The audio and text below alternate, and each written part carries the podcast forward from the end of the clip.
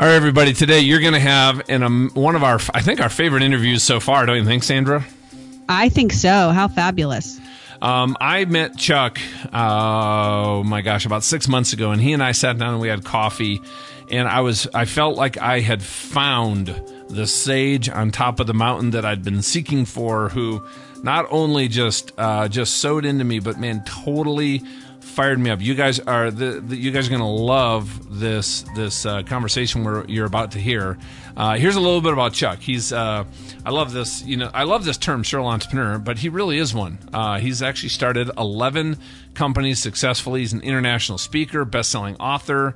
Uh, he writes for Inc. magazine and New York Times and Success and Entrepreneur and CNN Money and and okay, you guys get that. You get the point here, right? So he built those 11 businesses in seven industries on four continents. And now, uh, 100% of what he does is using his experience to advise and help others. Uh, in his company that he founded called the Crankset Group, uh, it provides outcome based mentoring and peer advisory for business leaders. You can learn a little bit about uh, his three to five clubs. I'd really encourage you guys to check those out. I've been to those, they're amazing. Uh, Chuck sold one of his companies to one of the largest consumer fulfillment uh, organizations in America. Um, led three other between ten and hundred million dollar companies. Um, and as he's uh, he's also leading the Crankset Group. Uh, and a for-profit business in Africa. You can hear a little bit about what he's doing in the Congo, and uh, what's happening there is actually fascinating. Um, and he's really focused on developing local economies to solve poverty. And so he is a big time, he's a results driven leader. He's got just decades of experience in all these different industries. So you guys are going to love this interview with, with Chuck. And, but here's one thing that he's, you're going to hear. Um, in Chuck, in succeeding in all these these eleven different companies and thousands of client companies, there really is one thing that has been foundational to to his success when he connected to it. Something that he teaches, he shares to everybody that he works with, and man, that part of the conversation is incredibly powerful, wasn't it, Sandra? Uh, so powerful. I mean, we we kept going and going. I mean, it's I think our longest podcast ever. Yeah, totally. And what, what else did he talk about about some of the other things that we're going to learn on this one? Yeah, I mean, what I love about this is, you know, this is truly for anybody. You know, whether you're a 14 year old who's thinking about starting a lawn business, or someone who's thinking of relaunching their career after children, or someone who's out working now, or or someone who's retired. I mean, what he talks about is, is so applicable to everybody, no matter what life stage you're in. And, you know, what I love, I always talked about, you know, that my success in life was because of scrappiness. Uh, Chuck calls it relentless. That you know he was ADHD dyslexic kid who barely graduated from high school. I mean, literally, and um, you know his his mom had uh, you know just not even to be mean but had you know told him gosh that's so dumb his entire life so here he was this 18 year old who had a big label on his head of you know being a dummy and couldn't do anything and so he went and joined the army because you know every every self label he had was negative and so then in the army he started realizing wait a minute I actually can be successful and and I can do a lot of different things and but it was because he was relentless. But you know, it's so true that until we remove those labels that other people give us and find what our own self identity is, you know, who, who who am I really? Who does the Lord really uh, think I am? What's that Ephesians 2:10 set of giftedness that he gave me from birth? And until we know what those are and truly embrace those, uh, it's extremely hard for us to be happy or healthy or successful. And so he he's taken that general premise that you and I believe so much in, John, and he's applied it to business around the world in a way that just makes total sense. I mean, you you read these books and you hear him speak, and his TED talks are great, and it's like, yes, yes. Yeah, he's amazing. The other thing we talk about too is the difference between leadership and management. Man, this is a, a fascinating part of the conversation, and I think this is going to uh, reshape how you guys see how you're showing up in the world, how you're showing up in your family, in your marriage, with your kids. Um, and I got to tell you, it, it, when he first shared this with me six months ago, it actually changed how I was actually working with my clients, both in the military, my the corporations that I was working with, and the coaching. I tell you, it, it is a powerful part of the conversation. And he also talked about uh, what were your takeaways on our part of the conversation about just building this incredible culture and and and the organization about how he builds his company, how he hires Sandra. Yeah, I mean, he calls it instead of employees, he calls it hiring stakeholders. And he doesn't believe in having managers. He believes in hiring people in as a stakeholder and then leading them to here is our joint expectation. And then basically getting out of the way, you know, empowering them to do it on their timing with their process and their set of gifts. And that as long as you get to the desired outcome at the end, everybody wins but he's totally focused on the employee. You know, he talks about knowing what you know what what stakeholders mom was put in the hospital yesterday, and then if he didn't know about that, then he's failed and that if you can pour into the people um, that they will be c- incredibly loyal and incredibly fulfilled and you know that you're you're employing the entire person and not just that tiny little part of them that can do a very specific skill. So I love it when he talks about his hiring process, you know, that he doesn't hire for a specific uh, skill set for a specific job. He doesn't even look he, at that till what step seven or eight in the process. Right? Yeah, there's an 11 step process for hiring, and they they post these gigantic job ads and uh, they don't even want to see your resume. If you send your resume in the first email, they just delete it because you didn't even read the ad. and the other thing here, just to wrap this up, just reflecting on this conversation we just had, everybody. And Sandra, I love what you said, right? Whether this is a 14 year old who wants to start a lawn business, um, you know, just hearing Chuck's story, right? Uh, coming out of, you know, where he came from, not having a lot of education, uh, struggling with a lot of self image, identity things.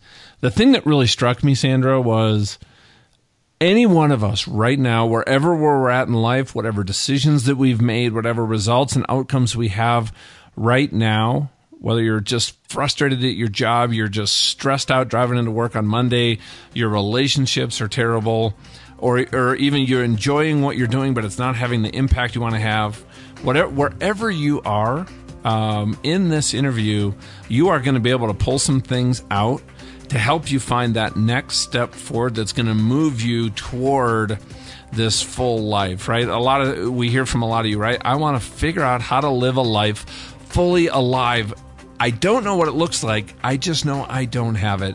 And I really feel, and I know because we just had this conversation, you're going to pull some things out of this interview with Chuck that are going to allow you to take that next first step. So please, I want to hear from you what your takeaways were from this podcast. Go to the show notes at eternalleadership.com for our podcast. Post what your takeaways were or shoot me an email. I'll be happy to post it for you, John at eternalleadership.com. And Sandra, this is a great interview. You guys are going to love it. Um, and here we go. All right, Sandra, on this edition of the, the Eternal Leadership Podcast, you and I have just been talking about uh, this entire year, and our theme is just moving into action and what it takes to do that successfully, and and how do we think and how do we show up, and what are things that you and I have done to kind of step into, uh, you know, making a difference, building a platform. And uh, today we have Chuck Blakeman with us. Chuck, welcome to the podcast. Thanks. It's great to be with you. And and as we were just talking, Sandra, with with Chuck about his whole background, I know that you were you were getting pretty energized. What is it about this topic that really connects to you know some of the things that you've done?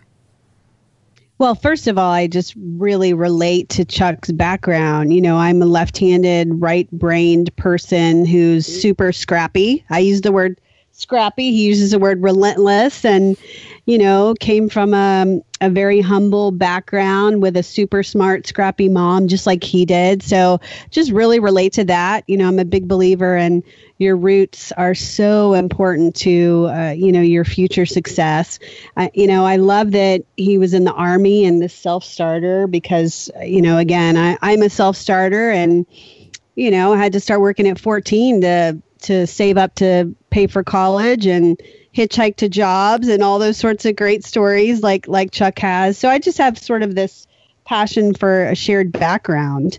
Um, and you know, emotional intelligence is something you know, John, that I'm very passionate about. I believe that you know education's important and and being relentless and passionate and scrappy are all great, but you know, being able to walk into a room and read what's going on and and being able to discern how to get people to a yes uh, that's what's gotten me in my career the furthest. Yeah, and I, I love that about both of you. Um, I always shared, you know, with my kids, I might not be the sharpest tool in the drawer, but I, I know that I can always, I can outwork anybody around me. That was always kind of my motto. But Chuck, I, would love to, you know, because uh, we're going to be talking about uh, some of the things that you've done. But you started out and you shared that, you know what, there was 525 kids in your graduating class. And when you graduated, if there'd been 524 jobs, you would have been the one left standing. So even with this attitude and this r- relentlessness, right, where you were coming from and where you are now has been a uh, pretty tremendous journey. I'd love for you to share some of that before we dive in sure. and really talk about some of the things that, that we're going to be teaching on today. Yeah, I, yeah, I'm, I'm, I'm not sure I've hit my stride yet, but I am what they would call a late, a late bloomer. And uh, it did start from my childhood, and I, am so uh, I never shared this stuff before my mother passed because it would crush her. Because we actually had a really great relationship, and and so much of what I talk about I got from my mom. But there, there was one of those things as a kid you you she says and you latch on to and you actually believe it when she didn't actually mean it. But she said it a lot and what she said was that when I did something stupid or even silly or comical, she'd say something like, uh, what a dumb, how, how, dumb was that? How dumb a kid are you? You must be the dumbest kid alive. How dumb can you be? And sometimes it was in deep frustration. When I did something, you know, uh, played hooky or whatever, how dumb can you be? You must be the dumbest kid alive. And apparently, I, you know, we, uh, we all live up to our, uh, to people's lowest expectations of us because they actually did have me in the principal's office the day of graduation, deciding whether they would let me go. And I think the consensus, it was sort of like a, a Charlie Brown episode. I was looking at everybody's knees, and they sounded like walk, walk, walk, walk, with my ADHD and my dyslexia and all that stuff. And I think the consensus was, hey, if we don't let him graduate, we'll have him around for another year. So let's get him the heck out of here. and I joined the army. I went to I, I, went to music school. I got a full scholarship in music to go to Cleveland Institute of Music. And I went there for a couple years, uh, and the only reason I went into music was because the only thing I knew to do. But I actually left that and went into the army because I was pretty sure that, uh, again, that I just I would never be able to get a job. And the army won't reject anyone as long as they have a, a high school degree. I knew I already had that, so I was in. And so I went into the army band. And in the army band, I began to to uh, my entrepreneurial nature began to come forward, and I started a, a, simple little business while I was in the army. Then I started another one while I was in the army, and by the time I got out, and ten years later, I'd had five or so, and and uh, it was probably in my early 40s or my late 30s where I actually began to realize, you know, I got something to offer to the world. I actually, I actually can make a contribution. I probably still am unemployable, and I think that's been a theme throughout my life. I actually am, am unemployable. Nobody would want me for good reasons. Uh, uh, but I, uh, the end result has been that as I've grown over the years and, and uh, learned to gain confidence in these things, the army was was was a key element in that, in teaching me that I could do things that I could never thought possible. I'll never forget the day we I, I, I hit boot camp. They made us stuff all these things, an unreasonable amount of stuff into a small uh, uh, bag, and that was the test basically. and I said, "There's no possible way I could get all this in this bag," and somehow I got it all in. It was one of those moments where you realize, you know, you you see things in life that you think aren't possible, and instead of saying this isn't possible, you ask, "How do I do this?" And that that mindset, I couldn't articulate it at the moment, but that's really a, a transitional mindset for me, where I began to ask how could I do this? And life is fascinating rather than I can't do this, and life is is uh, has a border around it. And as a result, over the years, I've gotten to where I've now done 11 businesses uh, in eight industries on four continents, and we're just getting started. yes, and, and knowing you, you are just getting started. But and you know, we have so many people, you know, that tune in you know they're business owners, they're they're already they're entrepreneurs, they're looking at trying to get to that next level. Um, or you know they're folks like you and I were in our 20s and 30s, right? And we were striving towards something. We didn't know exactly how to get there.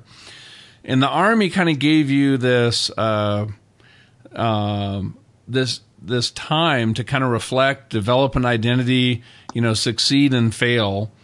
And, you know, a large part of the population, it's not just millennials. You know, we hear a lot about millennials, but I, I think this is a generational thing. There's a lot of people that are just stuck in neutral. I think there's 95% of us that are just um, what I call it kind of living at this level of mediocrity. And yeah. what advice would you have, or how, how do we actually start thinking differently, taking some steps to kind of reshape maybe how, how we per, not only perceive ourselves, but perceive, you know, what we can accomplish and do in the world around us? Well, we're talking about my first book, Making Money is Killing Your Business today, which uh, I'm thrilled about. It's been through two, uh, uh, two, five editions and two, or five, two editions and five printings and all that good stuff. My second book actually begins to deal with this idea uh, of, of what it is that's got people stuck. And it starts with industrial age thinking. The industrial age was a, I call it a pimple on the face of business. It's really a pimple on the face of humanity. We look back at it with awe and in some cases even reverence. And yet I would look back on it, having studied it intensively, as one of the worst possible things that has ever happened to humanity. It's the best possible thing that ever happened to technology. But that's where we get ourselves crossed up. Well, look at all the great toys that came out of the industrialists. Everything we have today has its roots there. You can't possibly find fault with what we did.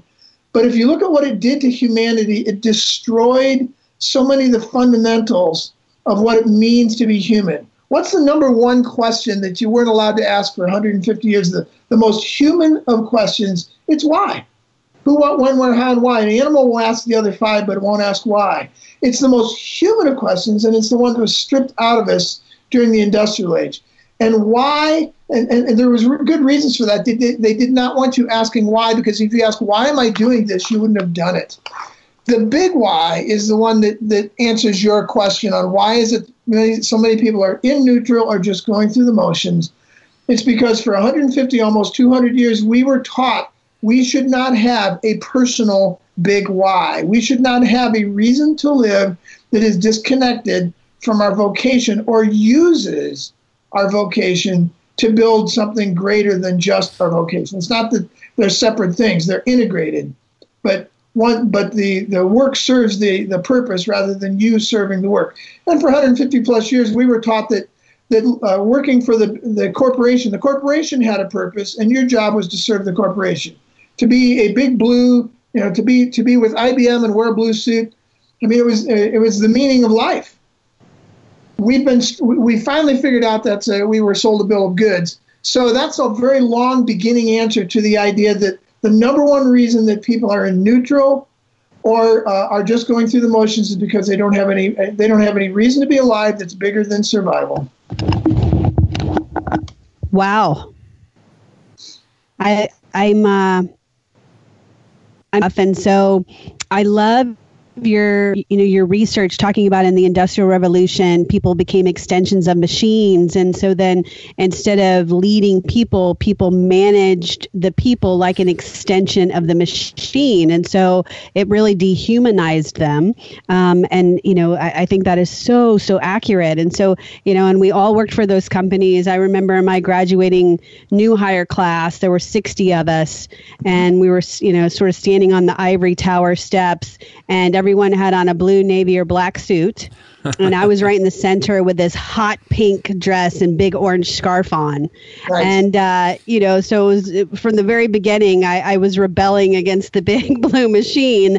Um, but uh, you're, you're so right. You know, we, we put people into all these little boxes. You know, my passion is about um, you know, we have this whole thing about first impressions and seven seconds, and then we slap a label on somebody and go, okay, well, you're the smart one, you're the lazy one, you're the funny one, you're the jock, you're the this. And we do that to kids too. and then we put people in a bucket and we treat them that way for the rest of their lives and so then that self-fulfilling prophecy happens so you know something that i love when reading your material is thinking about applying it to actual parenting right, right? I mean all, how cool uh, do you do you teach parenting classes too come on yeah I, I only do that to business owners and then they say hey that sounds like parenting i said yeah take that home because if, if what we teach them on how to relate to other people is anything inconsistent with how we would relate to our family, then there's something wrong with it. So, absolutely, it all applies everywhere. Yeah, I love that. I just think children are, um, you know, you you said it when talking about your mom. You know, your mom just was frustrated and just said, "Oh gosh, don't be. You're, you're why are you being so goofy? Why are you so stupid?" statement for her. It was an uh, yeah. I took it on. It wasn't her fault. It was my responsibility that I decided it was true. Well, and think about how many parents out there are listening right now, like me, whose heart is being pricked because, you know, we just joke around and go, oh my gosh, that's the dumbest thing I've ever heard. And it's just yeah. a silly little statement. Yeah. But, you know, my little eight year old, I can, uh, you know, he's really sensitive. And every time one of us says that, I just see his little heart shrink a little bit like the Grinch. Yeah. Well, you, you know, what's interesting as you're talking about this too is, you know, getting to that personal why, that personal vision, purpose, and mission, which is incredibly important. But you know, in this this area of our self identity, you know, it, it's formed in three areas. First of all, just our own personal experiences, um, how we've seen ourself through our own eyes. The the second area is what has been said to us, right? So you know, in in a lot, and then the third one is social comparisons. And this is a tough one, especially in this hyper connected Mach 5 social media age, because that is uh, social comparisons are what we think that other people think about us, but maybe they haven't said it directly. And so, right. so here's the here's the the cold hard fact is that a lot of us, including myself, has have let in lies into internally and internalized them that are actually not not truth. But we've accepted them as truth. Maybe i'm dumb or i'm stupid or i'm not a good communicator or i'm not good at leading a team or maybe i'm just not good enough to start something on my own um, right? Maybe uh, when i started when i wanted to start my first company my mom told me she was em- ashamed of me and embarrassed and started crying and you know so you can imagine what in that one little moment what that communicated to me is the people who i'm closest to do not see me as anybody that could succeed on my own as an entrepreneur. And i got to tell you man that held me back for so long until i had to i figured out i had to strip some of that away. So i think one you know one of the key things that we all need to do uh, to to move toward that personal vision, purpose, and mission is get to the truth of who we are. Yeah, it's it's a delicate balance because in one point, in one in one way, we are we should be very careful to take on as much counsel as we can, and then the other flip side of that is we have to be equally careful to ignore the stuff that is going to keep us from getting where we need to go, and that is an art, not a science. Because someone could tell you you shouldn't start a business, and they could be right, or someone could tell you you shouldn't start a business, and they could be wrong. And so you take on as much counsel as you can, but then you have to sift it through what's going on in your life and what you really need and what you really want. And you'll be wrong there as well. But uh, absolutely, we have to follow what our heart says. My mother said when I left the Army, You're crazy, man. You've got safety, security, and stability wrapped up, which she never had as a, as a depression baby. You can, you can coast through life for 40 years. I said, Yeah, that's the problem. I'm out of here. And, and, and same thing, she thought I was absolutely crazy, so there was no support there as well. And you and you have to work through that stuff and realize she's wrong. I love her counsel, but uh, this is inhumane. This is re, I have to. This is dehumanizing, and I have to rehumanize. I'm out of here. Yeah, and you yeah, know that's so exactly people... where my uh, parents were coming from. Chuck was their depression folks, right? Why would yeah. I leave the security of a job and benefits and a paycheck and to be able to get a promotion to go take all this risk that you could lose everything because they've been in that place where they've lost things.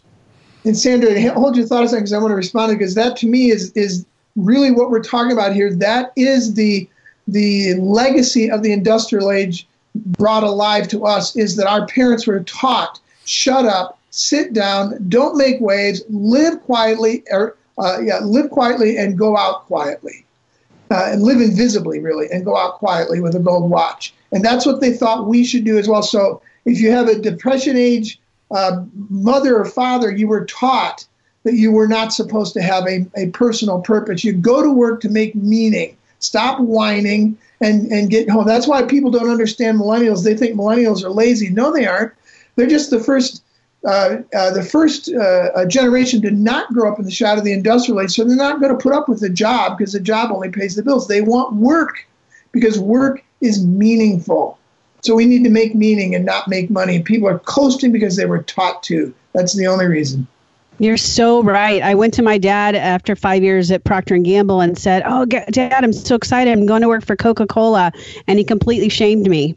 And I, I said, Coca Cola, Dad. And he's like, Well, why, why are you jumping ship? You're supposed to retire from that company. And say that whole idea of the gold watch and the cake after 40 years is that's that's all they knew. And so anything other than that was failure. But, you know, let's, if we look at your book, I have to say, I love this company that you've described. No titles, no departments, no corporate ladder, no office hours, unlimited vacation time, and profit sharing. Uh, you know, I, could you get me a gig, please? Sure, yeah.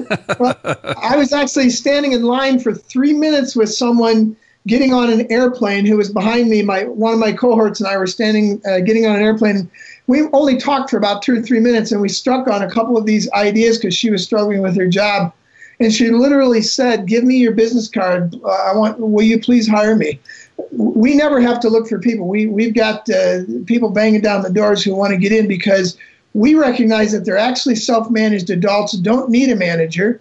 And and uh, when they realize that, that, there's a company out there like that uh, they're all banging down the doors. We're not the only one. I can identify 100 plus large ones and thousands of smaller ones that are running with a rehumanized workflow uh, place where they gave everybody their brain back and they stopped managing people. But boy, the hiring process in that kind of environment must be very, very different and very rigorous. It is. We uh, we have an 11 step hiring process that refutes everything the industrial age taught us. We never hire first for skills or experience. We almost never hire. Well, we never hire for experience uh, because we can teach experience, and we almost never hire for skills because we can teach skills. We hire for talent because you can't teach that, and we hire for uh, culture and beliefs and I'm not talking race, re- creed, religion, sex, any of that stuff. I'm talking business beliefs. What do you believe about work? Why would you come to work? We will not hire someone who comes to work to make money. We want someone who comes to work to make meaning. What do you believe about success? Success is us actually uh, uh, making a difference in the world around us, not us uh, smashing the other guy. What do you believe about competition? What do you believe about business in general, about economics? So these are business beliefs that we hire for that have to do with the way we run our business. And uh, it does, uh, and, and, that's the number one thing we, we test for. We're hiring two people right now, and that's the first. We ask them, please don't send us your resume, just send us the answers to these seven questions. And if we like the answers to their culture questions and that stuff, then we send them talent uh, tests. And if we like the answers to their talent tests, then we'll get them to do demonstrated skills, et cetera, et cetera we almost if we look at the resume it's probably at step eight or nine when we got four or five people left. And even then we don't look at it for traditional reasons. What, what are That's your seven questions that you asked because i was talking with kyle about the process he went through to join your team. And man it was fascinating what he was sharing with me as he went through your process. Yeah well let me pull one up here because uh, they're in our, our ads. First of all while i'm doing that i can tell you one of the one of the things we do differently is we put out obscenely long ads. I'm talking uh, 10, 12 pages single space before we flow it into wherever we're, we're doing this. Uh, because we want people who uh, want to interview us, we tell them everything about us that we possibly can. And buried in the middle of it, it says this We don't need to see your resume yet. Please do not send it. And please don't call. For now, just email us the answers to the following questions. Here's some of them How is this position a fit for you, and what would you get out of working in this environment described here? What is your reaction to our values, vision, and mission statements that we we share these in this ad and then we talk about why they're so important to us. What's your reaction to that? That's culture stuff. That's beliefs. How can we support you? What do you need from us to be successful? That's a very well positioned question that will bring out the best and the worst in somebody because eh, we can find out that they're either codependent on us and they need that kind of support or they need us to come alongside them and, and cheer them on and, and be an interdependent uh, team player with them. What makes you get out of bed and come to work day after day? We want to hear making meaning, not making money. Why don't you need a manager? We just assume that. we're not going to ask, do you need one? Why don't you need one? We want to hear some really good answers for that. How do you make your team better? We want to hear that they're that they believe in working together, that we're mammals and we're made to live in community. And then list the top three things in order of impact you could bring to the game, sort of a classic interview question. And then we ask them, uh, uh, you know, an ad hoc, whatever, what other helpful info did we forget to ask? So we just ask for that. If they, if we see that someone sent us a resume, we don't even open the answers. We just delete it because that means they didn't read the ad. Yeah, I was just going to ask you that when you said that's buried in this long ad, right? That means if they send you a resume, they're just in normal traditional thought mode, and they didn't read the whole thing, and that's not somebody you want on the team, is it? Exactly, and, and uh, you know, and we're actually, to be fair, if we had if we were hiring someone for a very low detailed job, then we would not bury it so deeply. We'd probably put it somewhere close to the top where it would be fairly obvious. We'd still want some attention to detail. So each ad is different based on the job that we're hiring for, but most of what we do requires a high, high sense of detail a high, a high sense of urgency and, a, and a, a real attention to detail. I love the um, the, if you finish your resume, you didn't read the instructions, so you're already out. yeah, I love yeah, that. In some, cases, in some cases, we put a keyword uh, buried in. If it's excruciating detail, even below that, we'll put a keyword in that says, "Please, please," in the uh, title of your email, put the put the word balloons, so that we know that you read this ad. You're if, giving us all your secrets now, though. Now, now you're going to have all these new applicants. Well, one of our five values is abundance. So there you go. There you go. Well, this book is amazing. I um I get such a kick out of the whole idea in, again coming from the parents that we came from, right? Which was get the gold watch, the 401k, you know, 6% pay increase every year. Yep. Um, and your book says don't even worry about making money. Don't yeah. even make that your focus. You know, make culture and have meaning and then if you do those two things, then, oh, by the way, you'll have an abundance of cash flow. And, and this is an abundant truth that, that crosses all cultures. Roger Robert Herjavec, one of the five sharks, says, "Don't go into business to make money. Go into business to solve a problem and to do something meaningful." Steve Jobs said, "I never got up in the morning thinking about how much money I could make. I got up thinking, what cool technology could I make next that would change the world." Uh, the, the Hewlett and Packard, Dave Hewlett said, uh, our mission is to have a huge impact in the world of technology. The Facebook uh, guys and the Google guys, all these guys, they never went into business to make money. And look at how much money they're making. So that's really one of the that that's a middle that's a that's a piece of a big why, but that's just a, a starter to the idea of of living with a life of purpose. You know, I speak a lot about millennials and uh, you know train companies uh, on how to recruit, hire, train, maintain, and motivate millennials because you said it. They're the first generation, didn't grow up with this industrial re- revolution mentality. And so, it, you know, they they don't believe in that whole get to work early, stay late you right. know get there before your boss leave after your boss work longer and harder than everybody else and you know woo I'll, that's what it's all about you know millennials they they want to have meaningful work and they want to work on the hours they want to work yeah. you know and so i tell managers all the time stop trying to manage millennials and just lead them to the outcome you want them to reach Got it. Yeah, see, we have a whole uh, we have a whole track on management versus leadership because those two things have been conflated to the point where people say those two words, they think they mean the same thing. They're radically different things. We trace management back to slavery, and we tra- trace leadership back to society. Uh, they have nothing in common. And, and that's one of the differences. Managers will tell you what to do. Leaders will, uh, will agree together with you on what result we should both get. And then we focus on the result. And a millennial will love that my daughter, when she went to work out of college, she went to work at a very good ad agency. And she would be done every morning with everything they had her to do by 11, at 11 a.m. And then she would sit there for the next four, five hours. She would walk the building and say, Hey, what do you got? What do you got? Give me something else. But by noon, she was done and she'd sit there for four hours pretending, or five hours pretending to have something to do. What if they just said, "What? Res- let's agree together on what result uh, gets us this. You know, if we pay you this, we get this result. If you get that result, and that's how we do this with people, we have this saying: If you get us this result, we don't care when, where you are, and we don't care when you are. just get us that result. Ricardo Semler started a company in Brazil. It has 3,000 people now with no managers, and it's a results-based company. And his statement to his salespeople basically are is if you sell, if we agree together, you need to sell 37 widgets a week, and you sell 37 by Wednesday, go to the beach and start again on Monday. Wow, that's fantastic. Wait, you know, you it's share, funny. Go ahead, Sandra. I, I say that um, you know management is kind of like a traditional kindergarten, right? You come at eight, you have morning recess at ten thirty, lunches at twelve fifteen, afternoon snack, and then at three we're going to line up for carpool. And and that leadership of millennials is more like Montessori school. You get dropped off between eight and eight thirty, and the room is filled with all this amazing work. You can choose what you want to work on. You can work on it all day if you want you can work and then go outside and be in the garden for a little bit you know and and that's a drastic difference it's you know yeah. my kids go to montessori um and until they transition well, let me give uh, you one. They're a little older. Give you another school system above that because our our education system is also an artifact and a legacy of the industrial age.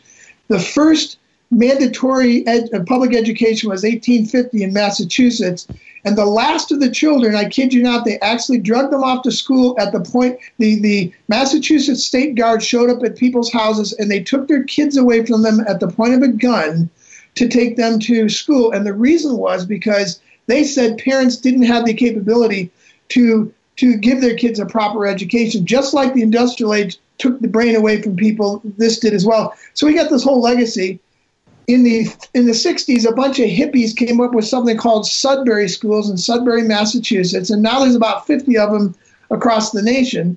And it takes the Montessori thing to a whole new level. It also takes leadership to a whole new level. In a, in a Sudbury school, there are no uh, no classrooms, no classes. You're not a senior and a fifth grader. There's just 150 kids. There's no classrooms. There's no schedules. There's no uh, textbooks. There's no curriculum and there are no teachers. Wow. There are facilitators. And the facilitator's yeah. job is if two kids are playing cards, he uses that to teach them logic, algebra, all kinds of things. 85% of those self managed kids go on to higher education, and their number one complaint about their college roommates is they can't take responsibility for their lives. We all want to be self managed, it's in our DNA. I agree. Absolutely. Yeah. And, you know, something you said to us, uh, to me, when we were having coffee that really resonated was, you know what? If you're a, when you're leading, if you're if you think you're in a leadership role and you're actually giving direction or making a decision, you are no longer leading, you're managing. And yeah. so, how do you work with your people? And when we work with our clients and we do our coaching, you know, we have a model that we use and we call it the purpose of leadership. And our acronym for that is called V Steel. This comes out of the transformational leadership work that we do. The first one is to cast that vision. People have to know, you know, right. what they're doing and why it's important and why those widgets fit in or this project. What does it fit into not only here in the organization, but maybe the impact we want to have in the community, how that links to your own personal vision and mission. Then we want to S, V Steel, right? S is serve. We want to help them be successful. But then we have to teach, train, and equip them. And that is, like you, talk, so they're the right person. We have to give them teaching, the knowledge, training, the experience to use that knowledge, the equipping, the tools to be able to succeed at what they've been asked to do. Because when I start doing that to people, I can start delegating. And as a coach, my biggest thing I'm trying to teach people, and in a lot of companies, uh, this is counterintuitive. But if Absolutely. you come to me and ask me a question, hey, John, how do I do this? Is sometimes it's a lot simpler for me, I think, right? This oh. is a misconception to say, Chuck, here's what you do. Boom, boom, boom, grab this, do this, do this, do this. Guess what? Well, I didn't do anything to empower you because yeah. when you have the question again, you're going to come back and ask me the same question. But if I go, yeah. well, here, you know, here's the knowledge, the experience, the tools you have. Uh-huh. What would you do? What's your plan? You know what? That sounds pretty good to me. Why don't you go try it? Even if I know maybe that's not going to give you the best result, but it's the only way you're going to be uh, able to learn. But if I do that over and over, now I have somebody who's completely self activated and I trust them because it's, it's in that teach, training, and equipping area that I can actually now delegate successfully. People don't understand how to delegate because from delegation then comes complete empowerment. And then I can let you go to go do what you need to do and then evaluate that whole process and say, how do we do this even better? Now you're, you're, you're speaking to one of the fundamental uh, differences between management, or two of the fundamental differences between management and leadership. One is managers tell, leaders train, and they train by asking. And, and that's a difficult thing for people to get to. Jack Dorsey, the CEO of Twitter and Square, says, When I'm making decisions, I am not leading. Mm-hmm. And Ricardo Semler, at the 10th, anniversary, they had a big birthday cake when he turned over the leadership and the decision making of his company, a, a, billion dollar corporation, to other people. They actually had a cake 10 years later to celebrate the 10th anniversary of Ricardo not making decisions. That's great. Yeah, but but one of the problems, what you hit on there, John, was that it's easier for people to uh, right up front. It actually is easier for me to just tell you what to do. When you ask me how do I do this, it's easier right now in the moment and faster for me to just say go do that. Short term. What that what but what that creates then is the classic manager employee relationship, which you uh, hit on earlier, Sandra, with the what we call the the uh, the uh, uh, the uh, office daycare center where you have to tell people what to do, and it's the codependence. There's three kinds of relationships at work. There's independence, which is the rugged individualist. That's not good. There's codependence, which is uh, employee manager, which is what most relationships at work are, and what Scott Adams made millions of dollars on in Dilbert is the codependence. And then the, the proper relationship is interdependence where two individuals are not leaning on each other, they're standing side by side. They don't need each other to survive, but they recognize that the two of them are better together, that two of them together are better than both of them apart. And that's harder to get to to begin with. And, and John, to your point, the only way to get there is to not answer the question. Leaders train and they train by asking questions. So it's the Socratic method. They come to you and say, What should you do? What should I do? And they say, well, and then you say, well, what do you think you should do? And you coach them and you train them and you equip them to figure that stuff out for themselves. You teach them how to answer their own questions, and then you get the blankety blank out of the way. Leaders get out of the way, managers never do. How, how yeah. about those folks that are just, uh, and they're across the generations, right? They're really it's very uncomfortable for them to kind of let go of that control. It's been modeled to them to their whole life. They feel like, you know, whatever this team does or this team, I'm not leading the team, this team that I'm a part of, the outcome that this team delivers is going to be directly affecting my opportunities, sure. my income, my my next job that I have. So really enabling everybody around me um, sometimes is you know stuck in this mindset that that is actually going to be uh, uh, could hurt me right? And, and so how, how do we help people to just start actually letting go some of this uh, control that we pulled in? Two things. It's a lot of industrial age nonsense head trash that we've been taught that somehow i will actually be better if i do this. I was i was pulled into one of the top five largest uh, software companies in the world to help them figure out how to redesign their organization. And I told them it's not possible because they are in a hero genius model. And the hero genius model is the most common model of hiring at work where we hire people who are all George Pattons or Steve Jobs who can single handedly pull stuff off at a level that uh, normal human beings can't. The problem with that is that it only works to a certain level and the complexity of an organization will will uh, show that you can't do that going forward. But the head trash here is is actually you're stupid and lazy and I'm smart and motivated, or I'm more experienced, I have more education, fill in the blank, however you want to to be nice about stupid and lazy and smart and motivated. We we create that dichotomy between you need me and and, and I need you. And I'm going to tell you what to do. And all of a sudden I find out, hey, if he tells me what to do, I don't actually have to take responsibility where I kind of like this. And now we have codependence. So this is a two way problem. The manager has his ego and his power and his authority and his command all tied up in this stuff. And I enable him because I actually don't want to make decisions at work. I don't want to be an adult at work. I actually enjoy being a child at work. So we have to on both sides. Managers have to become leaders, and employees have to become stakeholders, self managed adults who don't need to be told what to do anymore. And our data is that around 81% of the people who work will get there, and the other 19% are incorrigible. there are only two options, right? yeah. uh, interdependence or incorrigible. I love that. Well, you know, I, I really like how this whole idea for the book started. You sort of wrote this blog post back in 2012 and, you know, just pouring sort of your, your historical beliefs and how you saw this evolution of management and leadership and mindlessness. And why don't you talk a little bit about what happened? You kind yeah, of. it was actually about 2005 in the early ages of blogging. I read I read this guy. I read a blog post from a guy who said that uh, he basically, when he goes to work, he parks himself in his, in, uh, he parks his car, he leaves himself in the car, he goes into work, he comes out every day at noon to reunite with himself for a few minutes, goes back into work, and he says, I do this every day. And I always hope that I'll get out at the end of the day to reunite with myself before I'm just plain gone. And it was, it was a seminal moment for me. It's like, this was a kid in a technology company. This is not a factory worker in 1903. They have taught him leave yourself in the car, just bring the part of you that programs. That work is still dehumanized. And I never ran any of my limited companies that way. I just did it naturally, left-handed, right-brained, and ADHD. So I never looked around me. We just did what worked, and it, and it worked well. And this was a wake-up call to me. So I began to look at this stuff and help my friends.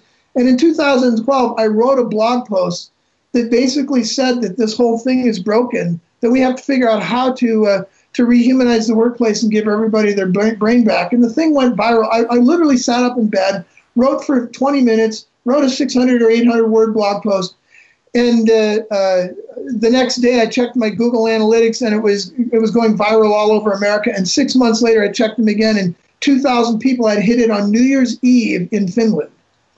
And so I knew I was onto something. It's like what are these people doing? Get a life. And so that's when I decided I need to write this stuff down and make a book out of it. In 2012, 2013, we wrote the book. Hey, Chuck, question for you. So, you know, people listening right now, um, they're at a company, they're in an organization that that is not the kind of organization that you're describing or advocating for. That I think we all would agree that this is where we want to work, right? I'm not the boss. I'm not the CEO. I, I can't just go in and say, okay, guys, we're gonna we're we're we're gonna make some changes around here. Because um, I know you, you know, in the groups that you do, and we'll talk a little bit about your three to five groups. Man, there's so many people that are just kind of they found themselves in in some of these places that are not just feeding into who they are and their DNA and their and their passions. What choices do they have? What advice do you give to folks that are kind of you know they they feel they don't want to be stuck personally, but they're they sure. they're in that situation. Yeah, I, I had two uh, two two times in my life I was a captive employee, and one of those two, I figured out how to take my little department of eleven people and make it self managed. So I told everybody what they needed. I, I, I, worked on a fo- I focused on a results oriented mentality upstream. Hey guys, what result do you want from our department? And if I get you that result, do you care how I do it as long as it's legal, moral, and ethical and everybody's happy? And they said, sure, whatever. Yeah.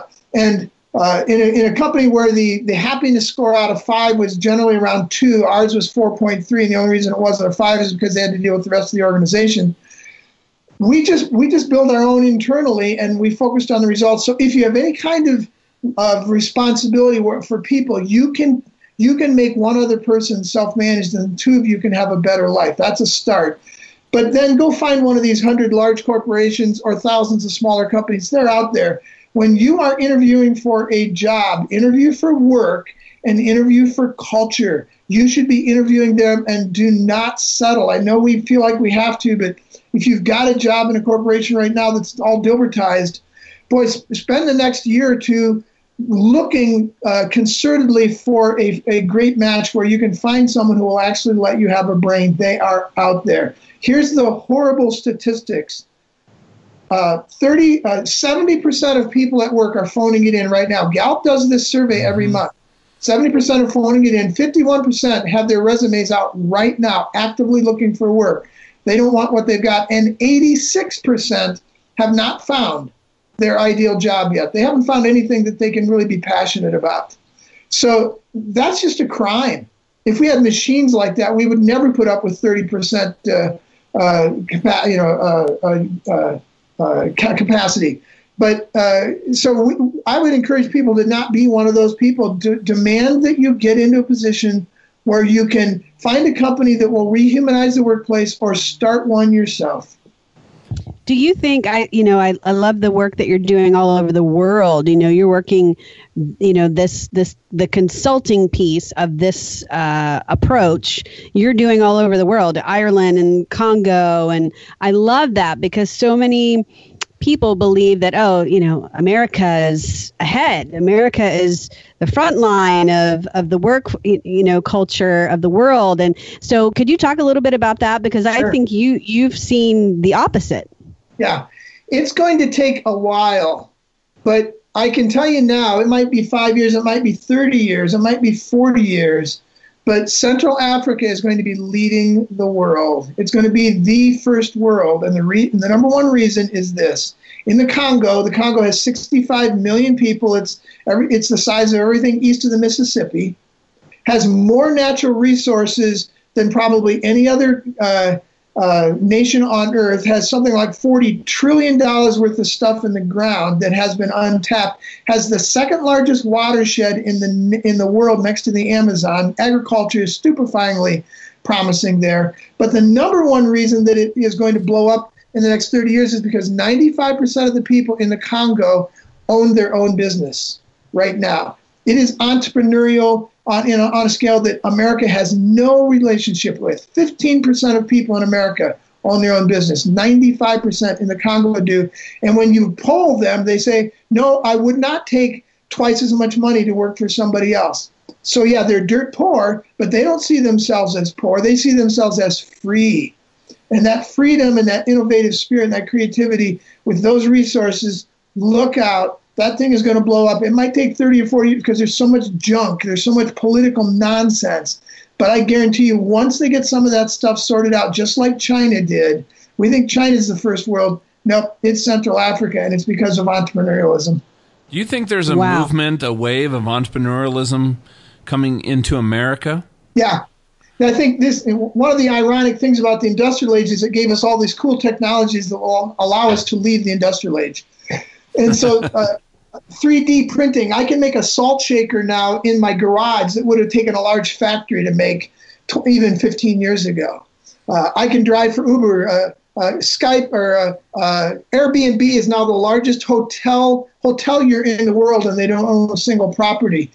Uh, economists are calling this the gigging economy because, as Einstein said, I don't know if it was Einstein, but the mind that created the problem is not the mind that can solve it. And so, and Drucker said that we're looking back on, we're looking forward, and we're trying to use the bat, the past, and the past is not sufficient to solve the future. So we call this a gigging economy, John, and it's not. Uh, it's a, it's a. I, I giggle because the economists are struggling to, they're trying to figure out what is going on here, and they're saying we're going through a phase where people are gigging, and gigging is a pejorative. It's like, well, it's this side thing. I I played clarinet for years or saxophone, and I would gig on a Friday night for 20 bucks. That's a gig. You know, I have a real job and then I have a gig. Guess what? This is just the beginning.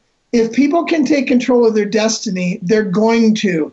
We will have a, a in any opportunity someone has to make something close to uh, what they used to make working for a giant corporation and have freedom they're going to do it. So this is the beginning of a landslide. People are not going back to jobs. They want work. And any company that wants to hire someone better have meaningful work where everybody gets to act like an owner, or they're just simply going to go do it themselves because the technology is now available for them to run away from you. And when you have companies that are having results like yours are, and some of my client companies, and Sandra, the groups that we work with now, you know, people also, they're looking around and everything is so connected. When I do have friends of mine that are in a culture like yours, right, or a culture like we're describing, all of a sudden there's like this giant uh, magnetic force that's pulling these qualified, talented, passionate people into an area where they can do their best work and also enjoy life because you know, another mindset that was in the industrial age is kind of like this whole concept of work life balance, which I think is a total myth. And yeah. I got to tell you what, this younger generation, it is completely integrated. Work is life, life is work. And that yeah. is why I'm so dissatisfied because if I'm working for this monolithic company uh, or I'm told what to do and, you know, that's extending into my private life, then, you know, that, that that's not working for me. John, test me and Sandra, test me on this going forward with uh, just not just today, but as you look at stuff we're doing, every dumb thing that we are still doing is a vestige of the industrial age, including separation of work and play. That did not exist before the industrial age. We were we had we lived integrated lives, and work-life balance is nonsense. You want to be you want to do something great, you will not have a balanced life. I don't care who you are. You look at any person who has something, done something significant in the world around them, and they did not live a balanced life. Margaret Thatcher, Mahatma Gandhi, Jesus. I mean, you just keep going. It doesn't matter. They didn't live balanced lives. They lived focused lives. And that doesn't mean that you have to ignore your family. I got offered a job uh, to to run a corporation. In, uh, 15 years ago, they were going to give me $235,000 and just give me 10% of the company to move to Napa Valley. I kid you not, right in the right on the strip, and run this corporation uh, from Napa Valley. And it was an easy no because my daughter was in ninth grade, and to move her at the time wouldn't have made sense. That's completely out of balance. So you know, at, at, we're, we're different. You know, everything has its season but there's no such thing as work life balance. You don't get seven things at once and have this nice, tidy little life unless you want to have a meaningless, insignificant life. The people who live balanced lives do nothing significant. Wow, that's profound because think about all the books that are written on balance right now and yeah. all the people that are going out and hearing a speaker on how to have a balanced life. And well, again, I, I totally agree.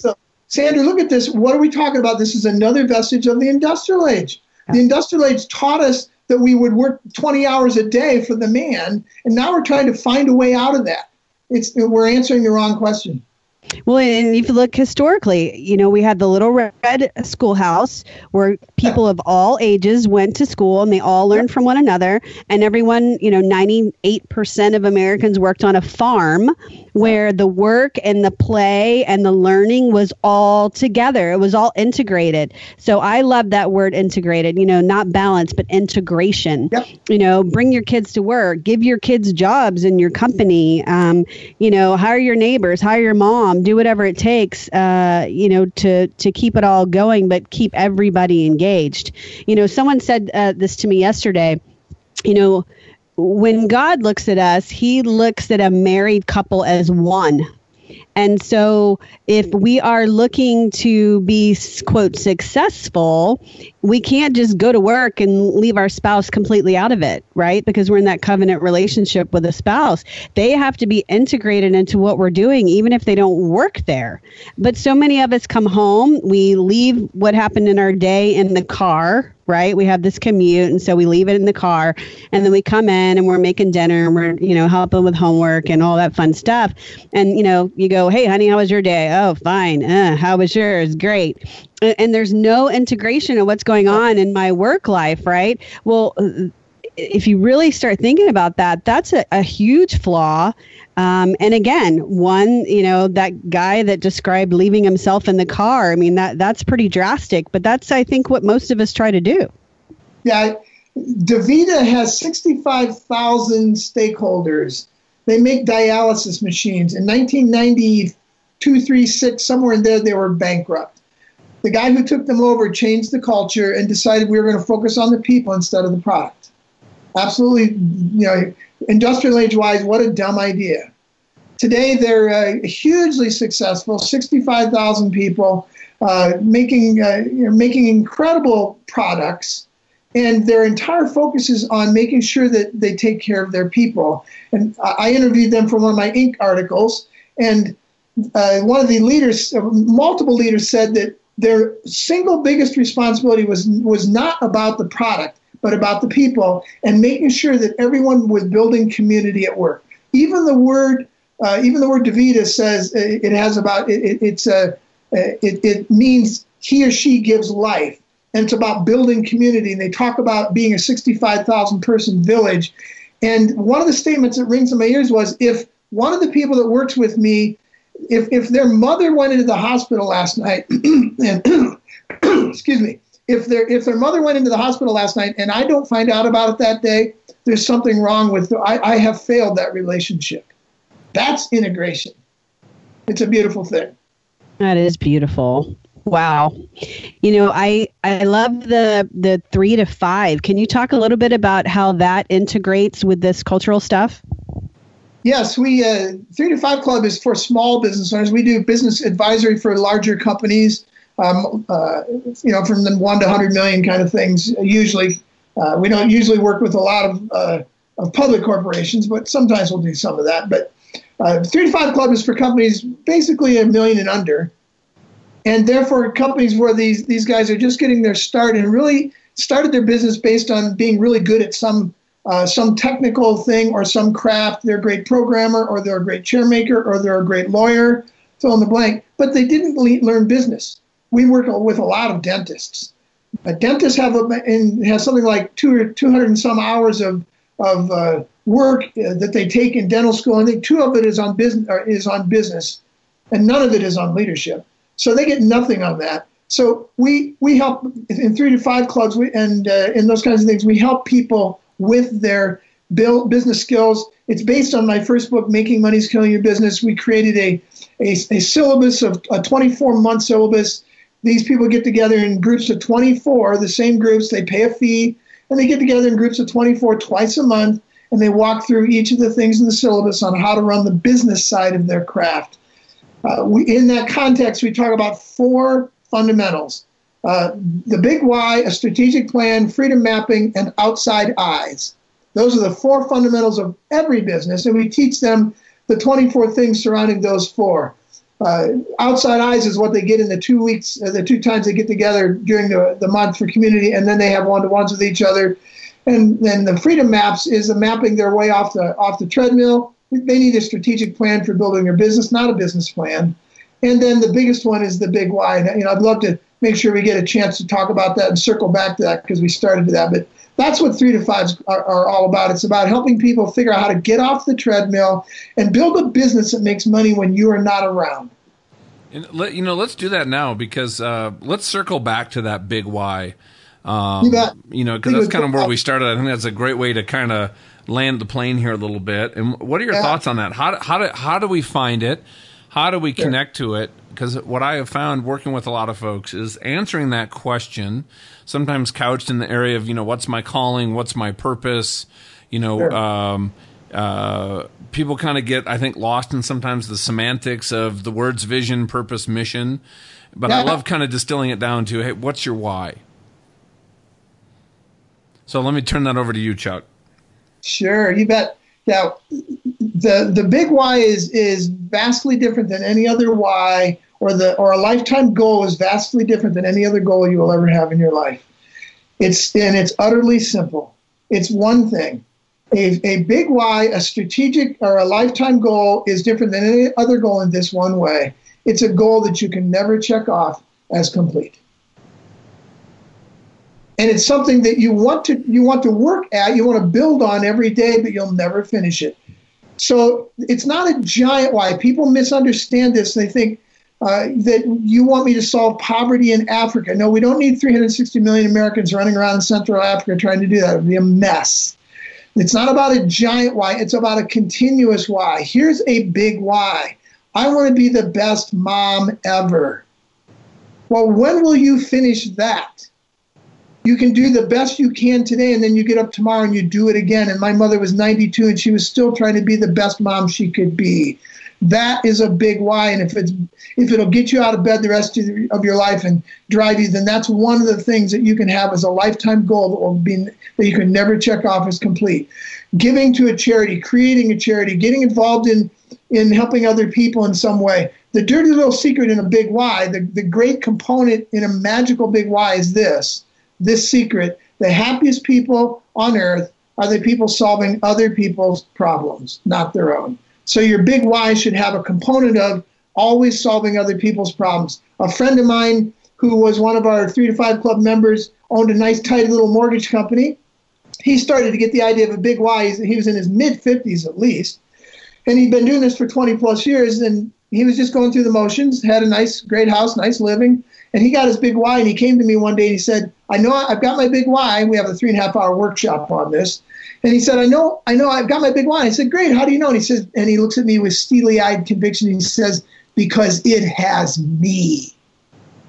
And I thought, well, that's interesting. Let me test that. How do you know it has you? And he says, because every day when I get up, I think about my big why. It's driving me. And every decision I make in life now, this is integration. Every decision I make in life, whether it's personal or in business, I ask myself, will that help me fulfill my big why today, this week, this month, this year, and the rest of my life? And every decision I make, whether it's buying a copy or starting a new business, is going through that.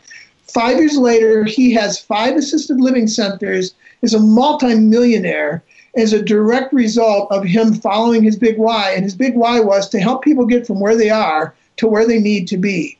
He ran across a guy who was out of work who had spent 15 years running a 16 person assisted living center. And he said, I know this stuff blind. I can do it. There's a huge need. The baby boomers need it. I just don't have any finance. He, he uh, dropped four or five hundred thousand dollars. They bought their first facility and off they went.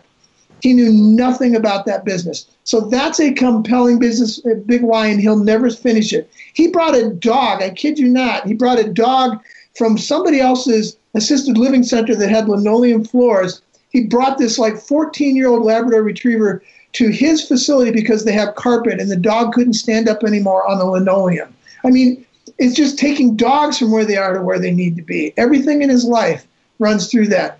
My big why is to live well by doing good. And I could unpack that for four or five Guinnesses for you. You know, we can go in, in multiple directions with that. So that's the kind of thing we're talking about. And if you have a big why, you will find measurable, specific ways to, to work that out every day, every week, every month, every year. That's the kind of stuff that will get you out of bed and it will cause you to leave a meaningless job and to get into a job that you can integrate into your purpose or to start a business that will allow you to live out your purpose. Chuck, that was awesome, man. I don't know if you noticed this, man, but you have you got some energy about you, and this whole interview has just been rocking and rolling. But right there, as you were sharing that, man, you were you were just in a different gear, my friend. So it's this this is passionate, isn't it? Yeah, it's the reason we do what we do with business owners. Our our, our, our mission statement doesn't have it in there, but it is why we always get to this because if we don't, the business owner won't be successful. Mm. Well, hey, how do people connect with you, find you, learn more about Three to Five, Crankset Group, your books? Well, well they, they can Google Chuck Blakeman, and I'm all over the internet that way. We, that's pretty convenient. But chuckblakeman.com, that's a good place to start. Uh, and they can find my two books, Making Money is Killing Your Business and Why Employees Are Always a Bad Idea. Ironically, even though I almost never made it through education, took me 19 years to even get a bachelor's. Those are now being taught as college courses at places like the University of Georgia. So they can find those books, but start at chuckblakeman.com or cranksetgroup.com. But Chuck Blakeman's probably the place to start, and then you can find all our other. We got six or eight websites from there. You know what I love, Chuck, is you have something for the large corporation, you know, through Crankset. You've got three to five club for the, you know, 12 million small to medium sized businesses across America. You've got the books for individuals. And, you know, I love your TED Talks. I mean, I, I, I could just sit there and listen to you uh, do TED Talks all day. So, you know, you've got someone for who's sitting at home, you know, trying to decide, hey, what, what am I going to do? What's my, my next big thing and what's my why. So, you know, I think, John, of, of the people we've interviewed, you know, Chuck's kind of like, he's got this whole spectrum of amazing content. And the other thing I like is it's, it's just regular stuff, you know, it's based on history, it's based on common sense, it's based on emotional intelligence and, and kindness and, and loving others being and real, uh, being human, right, Sandra? Yeah. Yeah. Absolutely. You know, uh, my my term is authenticity is the new black. Um, you know, that if we could all stop trying to be who our neighbor wants us to be and be who the Lord created us, just imagine what the world would be like. And and this is kind of the corporate version of that. So I think that's why I'm so excited. We say this all the time. Uh, I, I, say this all the time. This isn't a book I wrote. This isn't a a a, a, a, a speech I gave. This isn't a, a, a, business I wrote. This is a life I've lived. Mm. So it's all common sense. Uh, in my first book, in the forward, I say I've never had an original idea, and I'm okay with that. I'm pretty sure you haven't either. I'm just going to rearrange them in a way that maybe makes sense to you. And if that works, then great. We'll just keep going. So I appreciate that affirmation. The other thing we have going is cranksetonline.com. We just uh, started our courses. We're going to have courses, probably 20 or 30 courses. We just rolled out our first one, cranksetonline.com. So you can go there and check out our first course on how to how to build a business that makes money when you are not there. Make more money in less time. That's the idea. Love that. And just, you know, as we wrap up here, Chuck, just, you know, people have been listening for the last hour. Just what, what final thoughts would you leave with the folks? yeah, I'd go back to the big why. Number one, uh, figure out what you're doing. It's the top of the pyramid. It's the number one thing that will drive you. What are you doing this for? And it's not to make money. Time, money, and energy are resources. Why do you want them? Find a compelling reason that will impact the world around you for that. And then, secondly, uh, say this in front of a mirror like hot, like uh, Stuart Smalley on on uh, Saturday Night Live. You know, I'm smart enough. I'm uh, well. Your statement is going to be, "I'm not smart. I'm just relentless." You don't have to be smart. You don't have to be lucky. I can tell you the number one attribute of successful people is they they are relentless. And I could go on and on about Ray Kroc, who was not very smart and really wasn't very ethical either. But the dude was relentless. And that's the number one reason McDonald's exists because he just wouldn't give up when the McDonald's brothers did. So find your big why and never give up.